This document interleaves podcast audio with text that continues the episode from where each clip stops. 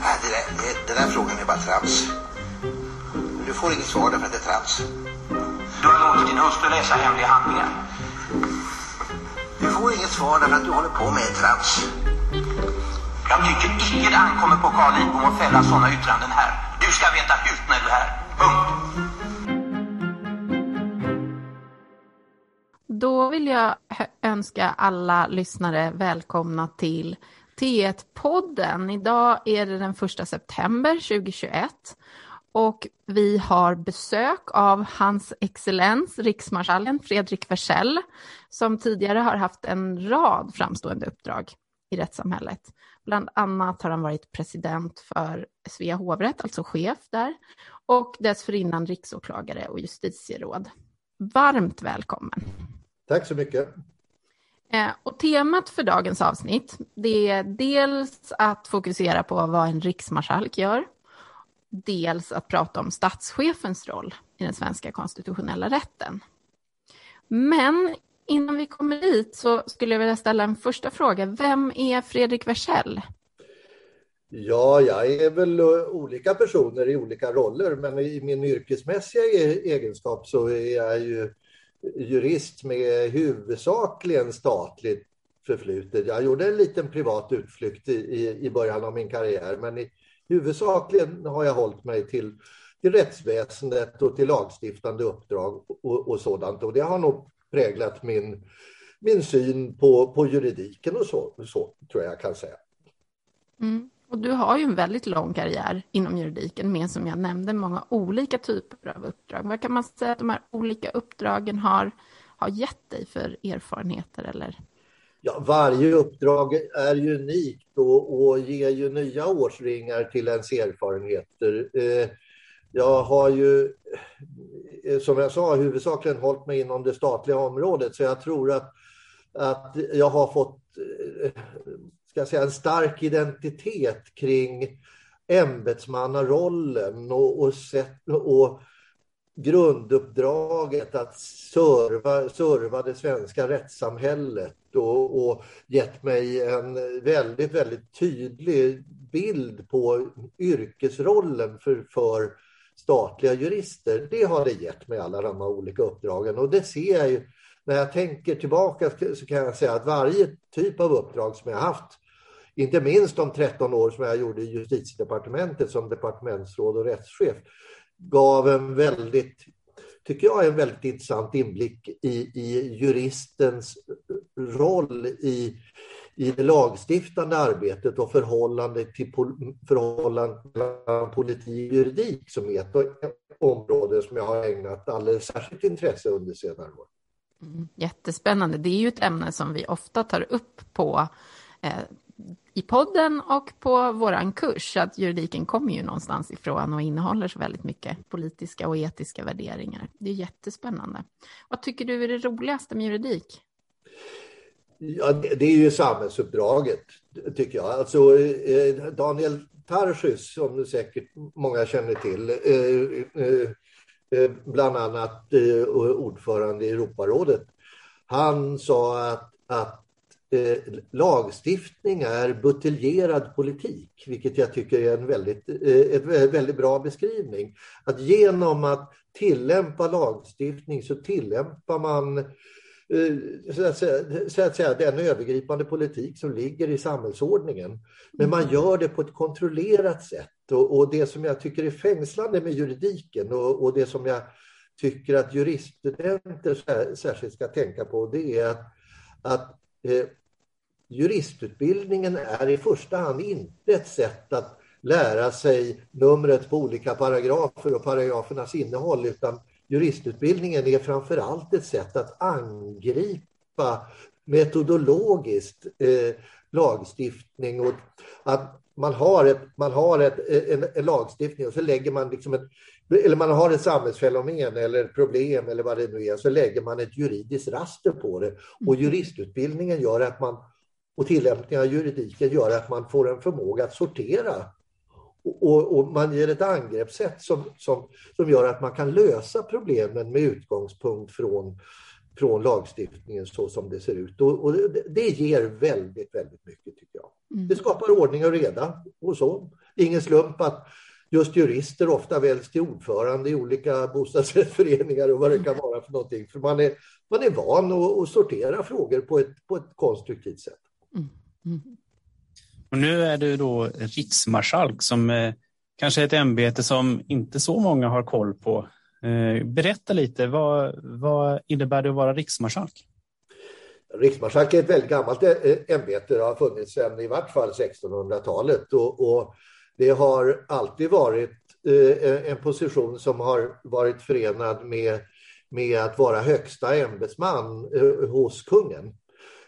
Sen har innehållet varierat lite grann beroende på hur monarkin har varit organiserad och så. Men det, det är väl det, ska jag säga, den starkaste kontinuiteten i det här ämbetet. Att jag är jag är chef för de kungliga hovstaterna med, med alla anställda och har ett ansvar för, för uh, organisationen.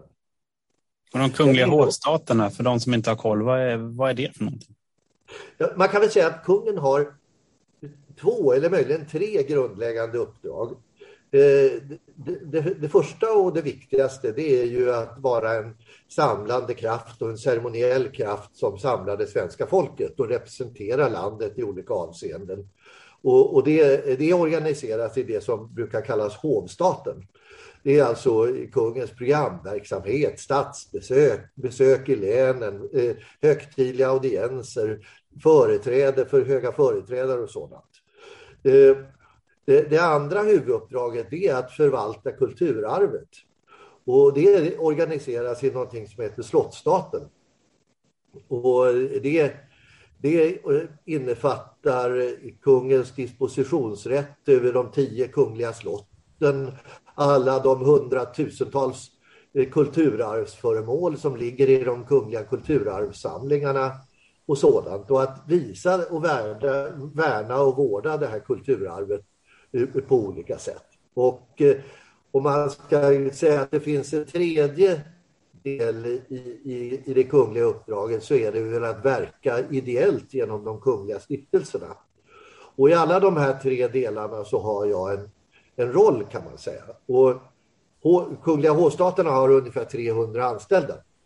De fördelas relativt lika mellan hovstat och, och, och slottsstat. Och, och, och Eh, så, så är det organiserat. Det är, en, det är en, väldigt gammal organisation och vi har nästan lika många titlar och kompetenser som vi har anställda. Allt från, från, från taffeltäckare till kavaljerskuskar och slottsvävel och allt vad det kan vara för någonting.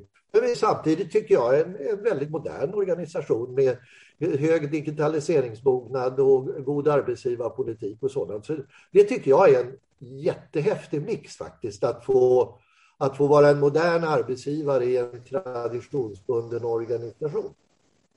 Man skulle kunna säga då att du är eh, som en generaldirektör då för, för hovet och hovets verksamhet. Så kan man säga eh, eh, att jag är. Så chefskapet tar förhållandevis mycket tid. Och där skiljer sig den här organisationen inte särskilt mycket från andra organisationer. Det är budgetfrågor, personalfrågor och allt vad det kan vara som är förenat med detta. Eh, eh, men sen har jag två ytterligare uppgifter som är, som är lite speciella för den här tjänsten, eller mycket speciella för den här tjänsten. Det är att jag är, är kontaktperson i förhållande till regering och riksdag.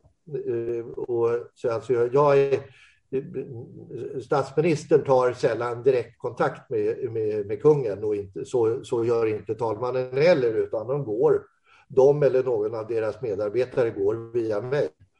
Och, och, vi har ju väldigt mycket sådana kontakter. Så att jag har mycket regelbunden kontakt med, med talmannen och talmannens kansli och statsministern och statsministerns kansli.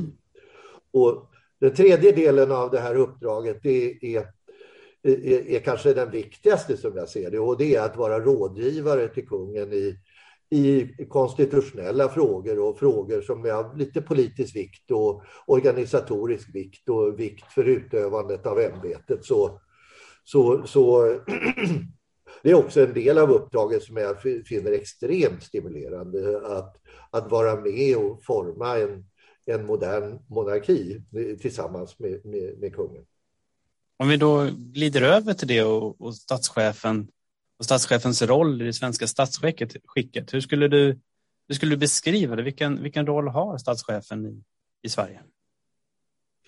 Ja, den har, ju, den har ju varierat mycket historiskt och den är ju sannerligen inte likadan nu som den var för 100 år sedan eller 200 år sedan. Och, och, eh, men efter Torekov-kompromissen och i samband med den nya regeringsformen, om man får kalla den ny när, ny när den kom 74, så, så eh, fick ju eh, kungen rent ceremoniella och representativa uppgifter. Eh, och, och, så eh, man kan väl säga övergripande att, att kungens roll är att vara en samlande gestalt för, för landet. Och eh, den rollen har han ju gemensamt med många andra statschefer. Det finns, statschefsämbetet är organiserat på väldigt olika sätt i olika länder. Och, eh, och, eh, men det finns ju många länder eh, som som, ja, det finns ju ett antal konstitutionella monarkier i Europa, till exempel de nordiska länderna, förutom Finland och, och, och, Island. Men sen har vi ju presidentämbeten som också är av ungefär likadan natur som finns i, i, i Tyskland genom förbundspresidenten och den italienska presidenten har också likartade uppgifter. Alltså att, att, vara, att ovanför det politiska systemet har man en, har man en, en statschef som, som huvudsakligen har representativa uppgifter.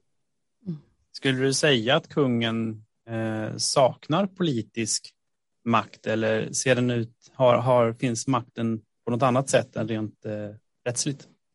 Ja, det beror på vad man menar med politik. Eh, alltså om, om man menar partipolitik så saknar kungen helt eh, politisk makt. Eh, kungen och kungafamiljen utövar normalt sett inte sin rösträtt och, och är, är, mycket, mycket återhållsam och mycket försiktiga med att uttala sig i frågor som uppfattas som partipolitiska. Men däremot finns det ju frågor som är samhällsbärande och, och där kungen har en stark roll eh, Eh, som, som man kan väl se som politiska i någon mening. Jag tänker, eh, tänker på eh, övergripande, att vara en samlande kraft för hela landet, motsättningar mellan stad och land. Det kan vara övergripande miljöfrågor, det kan vara relationer med främmande makt, det kan vara att ta hand om personer som har kommit hit från andra länder och skapa goda förutsättningar för deras integration och så. Det är ju frågor som har en politisk dimension, men där jag tror att, att kungen och kungafamiljen och tronföljaren kan vara eh, e, en kraft som kan verka för att understryka vikten av att se långsiktigt och uthålligt och, och för Sveriges väl i den typen av frågor. Du pratade tidigare här om kontakten mellan då regering och riksdag och, eh, och statschefen via dig då. Vad är det för typ av eh, frågor som tas upp? Hur ser de här kontakterna ut? Ja, det är, ju, eh, det är ju väldigt ofta praktiska frågor som, vi, som vi dryftar, eller på min nivå. Alltså det är, när ska de träffas och hur? Och hur ska vi organisera riksmötets öppnande? Och nu har vi en konselj framöver och hur, hur ska vi göra med den? Och, och, och så där. Däremot så i regeringsformen så ligger ju en, en skyldighet för eh, regeringen att hålla statschefen informerad. Så eh, statsministern och kungen ses mycket regelbundet på privata möten eh, och där de sitter och pratar med varandra, där ingen utomstående med och där jag har inte en aning om vad som sägs. Eh, och där statsministern och kungen talar om aktuella frågor och sådant. Eh, på samma sätt så, så, har, stats, eh, så har kungen och talmannen möten av det här slaget. Och det har ju varit alldeles särskilt aktuellt i samband med, med de eh, utdragna regeringsförhandlingar som vi har haft där ju talmannen har rollen att, att peka ut en tänkbar ny statsminister. Och, och där har talmannen hållit kungen informerad genom samtal på tu man hand mycket regelbundet. Så på det sättet så finns det nära band mellan kungen och regeringen och kungen och riksdagen. Dessutom så har vi ju, vilket ju är, stadgat i, i regeringsformen, informationskonseljer där alla statsråd samlas på slottet och eh, informerar kungen om aktuella frågor och, och där är ingen, inte heller någon utomstående med. Och det, där, det där sker ju. Sen är det ju som ni vet också i, i, i regeringsformen eh, stadgat att i samband med ett regeringsskifte så har man skifteskonselj. När alla statsråd träffar kungen och tronföljaren. Eh, och, och eh, regeringsskiftet bekräftas vid den där konseljen. Vi har ju andra plattformar också för, för den där typen av kontakter. Jag tänker på utrikesnämnden där kungen är ordförande. Mm. Jag tänker, du nämnde tidigare att eh, en av din uppgift var att diskutera konstitutionella frågor med, med, eh, med eh, kungen. Och fundera på här, vilka frågor är det? Och, och dessutom till det också successionsordningen som ibland lite grann glöms bort som, som en av våra fyra grundlagar. Vilken, förs det någon diskussion kring, kring reglerna i successionsordningen? Ja, om vi börjar i den delen eh, eh, så eh, förs det inte några diskussioner om detta.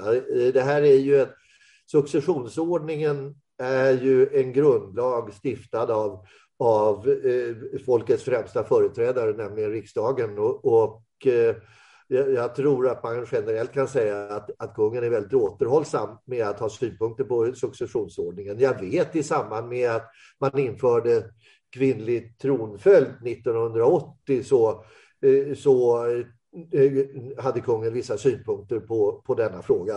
Men det hade nog mer att göra med, tror eh, jag, jag har inget starkt minne av den diskussionen, men jag tror att det hade mer att göra med att man så att säga, retroaktivt ändrade successionsordningen på det sättet att en, en person som föddes som tronföljare genom ändring av successionsordningen togs ifrån den rollen och, och istället gavs den rollen till den äldre systern. Mm. Men eh, det, det, det, det finns ingen levande diskussion idag eh, här på slottet kring successionsordningen på annat sätt än att, att vi måste förhålla oss till tolkningen av den i olika avseenden. Mm. Men om man tänker sig övergripande då, kan du se att det finns problem ur ett demokratiskt perspektiv med att statschefen ärver sitt ämbete, alltså att det är en person som inte blir vald av folket? Jag, har väldigt stor respekt för den eh, konstitutionella diskussion som förs av bland annat Republikanska föreningen. Det tycker jag är sunt och riktigt att man, att man har en sån diskussion i ett demokratiskt samhälle. Eh, konstitutionen och statsskicket är absolut inte givet en gång för alla. Eh, däremot ser jag det inte som ett demokratiproblem. Alltså, min, min definition av, av demokrati är ju att, att det, det är ett styrelseskick där den suveräna lagstiftande makten ligger hos folket. Och genom, genom konstitutionen så har ju svenska folket eh, 1974 bestämt att Sverige ska vara en konstitutionell arvsmonarki. Och eh, på det sättet är den eh Eh, demokratiskt beslutad och därför tycker jag inte att det är ett demokratiskt problem. Det kan säkert finnas eh, andra funderingar kring att ärva ett ämbete men jag ser det inte som ett demokratiskt problem. Dessutom så tycker jag en väldigt intressant iakttagelse är att, att eh, eh, världens kanske mest stabila eh, eh, demokratier, eh, de nordiska länderna, England, Holland, Belgien, Spanien, är konstitutionella monarkier. Mm.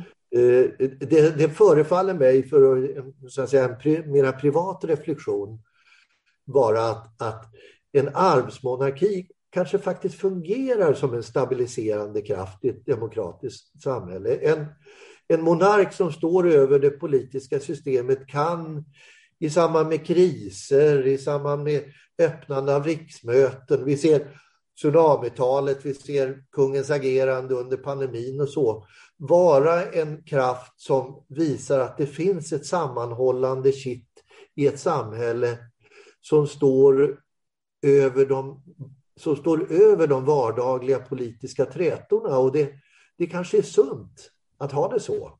Mm. Det, är min personliga reflektion och, och, och, jag har stor respekt för folk som tycker annorlunda men vi här som jobbar vid hovet ser det så. Och vi ser vi lägger stor möda när vi, när vi ger kungen råd hur han ska agera, till exempel under den här pandemin, så att han agerar hela tiden, att man ser hela svenska folket ut i kapillärerna och alla ska känna sig sedda och omfamnade och känna att det här är hela Sveriges kung och så. På det sättet så tror jag faktiskt att han kan göra nytta på ett sätt som, som eh, de politiska partierna, som ju definitionsmässigt eh, omfattar bara, bara en del av, av väljarkåren, mm. eh, kan göra. Jätteintressant att lyssna på.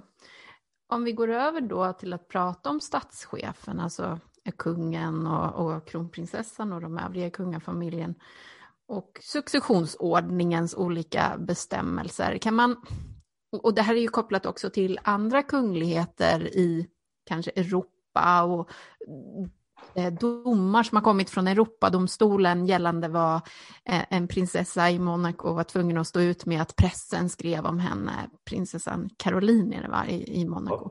Ja, ja. Ehm, om, man, om man drar det här till sin spets så kan man faktiskt ställa frågan, har kungen och de andra kungafamiljen mänskliga rättigheter på samma sätt som andra människor i Sverige, skulle du säga? Ja, definitionsmässigt har, har de ju det. Däremot i sin praktiska utövning eh, så kan man ju ibland fundera över detta. Eh, jag var i åtta år ordförande i Pressens opinionsnämnd och, och kunde där följa ett antal ärenden som handlade om, om skvallerpressens, och, eh, skvallerpressens behandling av de kungliga. Och, och man kan väl säga att eh, deras privatliv är, är Eh, omfattade av ett intresse som inga andra samhällsmedborgare med undantag av en och annan kändis. Men där går ju det intresset ofta över med åren och för, växlar över tiden.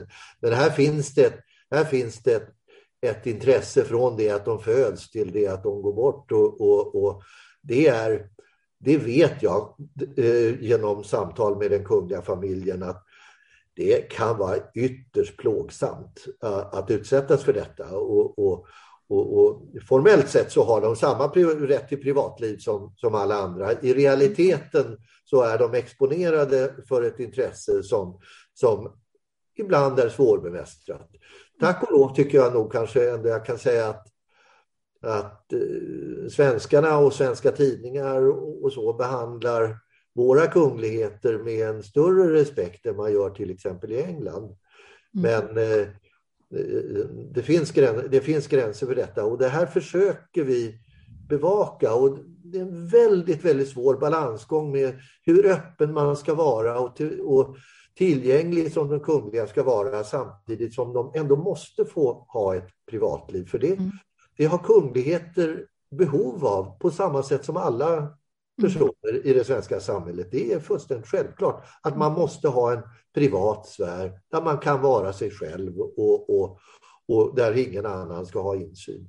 Mm, och, och, och, Det förstår man ju verkligen, men man tänker också på det här med att eh, mer eller mindre vara en institution. Kan man, kan man ta semester och säga, nej men nu vill jag bara vara min, min egen person och dra mig undan från den här, det här uppdraget som jag har? Eller har man den där kungliga hatten eller, eller kronan, om man säger så, på sig hela tiden? Eh, eh, kungen och tronföljaren eh, har ju en konstitutionell roll, ett uppdrag. Det är inte ett arbete. Och det är inte ett eh, ämbete i den meningen, utan man föds in i en roll.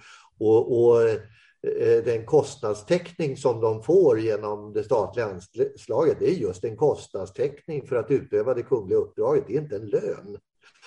Så att de har inget anställningsförhållande, de kan formellt inte ta semester. Och så. Däremot är det ju självklart att, att eh, de eh, kan resa på privata resor där de får vara för sig själva och sådant. Och, och på somrarna försöker de ju ha en privat sfär på, på, på Soliden eller var de nu kan vara, vara någonstans. Eh, så, och, och mitt intryck är ändå att eh, åtminstone den, den seriösa pressen respekterar att, att det finns en officiell sida och så finns det en privat sida. Och, och det finns gränser för, för hur mycket man kan snoka i det privata. Mm. Men i Pressens opinionsnämnd så hade vi flera gånger den där gränsdragningsfrågan um, uppe och den är svårbemästrad. Mm. Och den, den anknyter ju också till vissa andra mänskliga rättigheter som ju är överlappande. När man pratar om rätten till privatliv så kan man ju också tänka sig att det, i det ingår rätten att tänka fritt, att tro vad man vill, att, att känna som man känner och så vidare. Eller för alla oss människor så tänker man sig att det är fall. Hur är det med religionsfrihet för kungen och kungligheterna? Ja, ja, det är ju en, en historisk rest som jag vet eh, diskuteras, inte minst av Republikanska föreningen och andra, att eh, ska man ingå i successionsordningen så har man inte religionsfrihet i, i den meningen att man kan att man kan eh, växla mellan olika trosbekännelser utan vilken trosbekännelse som man ska ha som, som, som tronföljare eller del av successionsordningen, den är angiven i successionsordningen. Mm. Eh, och, och, och eh, det, det, är en begränsning kan man väl säga. Det är väl en tydlig begränsning av de mm. mänskliga rättigheter som, mm. som andra personer har. Eh, mm. Å andra sidan kan man ju möjligen säga, säga att eh, man får ju, man får ju gå, eh, så att säga, bekänna sig till en annan tro, men då kan man inte kvarstå i successionsordningen. Nej, Nej det är ju tydligt att det finns undantag här för just ja. de här personerna. Och ytterligare en fråga här då, ja, kanske lite känsligare karaktär, jag vet inte. Men det har ju kommit en ny tv-serie nu som har uppmärksammats som heter Young Royals och där är det en kronprins som är homosexuell. Och det målas ju upp där en bild av att det inte är någonting som skulle kunna tillåtas eller åtminstone vara problematiskt. Håller du med om det eller? Jag tycker att det är en svår och känslig fråga att svara på. Och, och jag skulle nog vilja avstå från att svara på den tills man konfronteras med, med frågan som sådan. Där, eh, eh, däremot eh, kan jag ju säga att, att det är ju en av de frågor som bland annat kronprinsessan har engagerat sig väldigt kraftfullt för, nämligen rätten att vara sig själv. Eh, kronprinsessan har ju vid flera tillfällen eh, framträtt på ett mycket uppskattat sätt vid, vid eh, olika, olika galor och sådant. Mm. Eh, som för att markera sin syn på rätten att vara sig själv och äga sin egen kropp och sin egen läggning och sådant. Så eh, jag kan väl säga att, att hennes och hovets officiella syn är ju att, att den mänskliga rättigheten, den är ju de kungliga definitivt en bärare av. Sen mm. hur det skulle, sen hur det mediamässigt, opinionsmässigt och praktiskt och annat skulle te sig i, om någon, någon tronföljare eller någon centralt i successionsordningen skulle, skulle, skulle visa någon så, sådan läggning öppet. Det, det, det, det, är nästan omöjligt att förutse hur det skulle, mm. hur, hur det skulle tas emot. Mm. Det finns ju absolut inga eh, konstitutionella hinder eller så. Det, det, det finns det ju inte. Men, men. Men, hur man skulle hantera situationen, det, det, det vågar inte jag svara på. Jag, jag, hoppas och tror att, det, jag hoppas och tror att, att, att alla de mänskliga rättigheter, med undantag från, från religionsfriheten där som är stadgade i successionsordningen, att alla de mänskliga rättigheter som är stadgade i vår grundlag ska inkludera också de kungliga personerna. Mm. Och det är väl sannolikt att det kommer att uppstå någon gång i framtiden. Ja, det, Men... är, väl, det, är, väl, mycket, det är väl mycket sannolikt. Mm. Om vi byter tema, vi brukar avsluta med ett tema som är lite mer allmänt hållet, därför att någonting som vi ägnar oss åt på första terminen och på hela juristprogrammet nu för tiden, det är den arbetsbelastning det innebär att, att genomgå en, en tuff utbildning som juristprogrammet är och den stressen som många studenter känner nu för tiden. Och man uppmärksammar ju psykisk ohälsa och stress generellt i samhället för unga människor. Har du några tips på hur man kan klara sitt yrkesliv och bli en hållbar jurist om man säger så?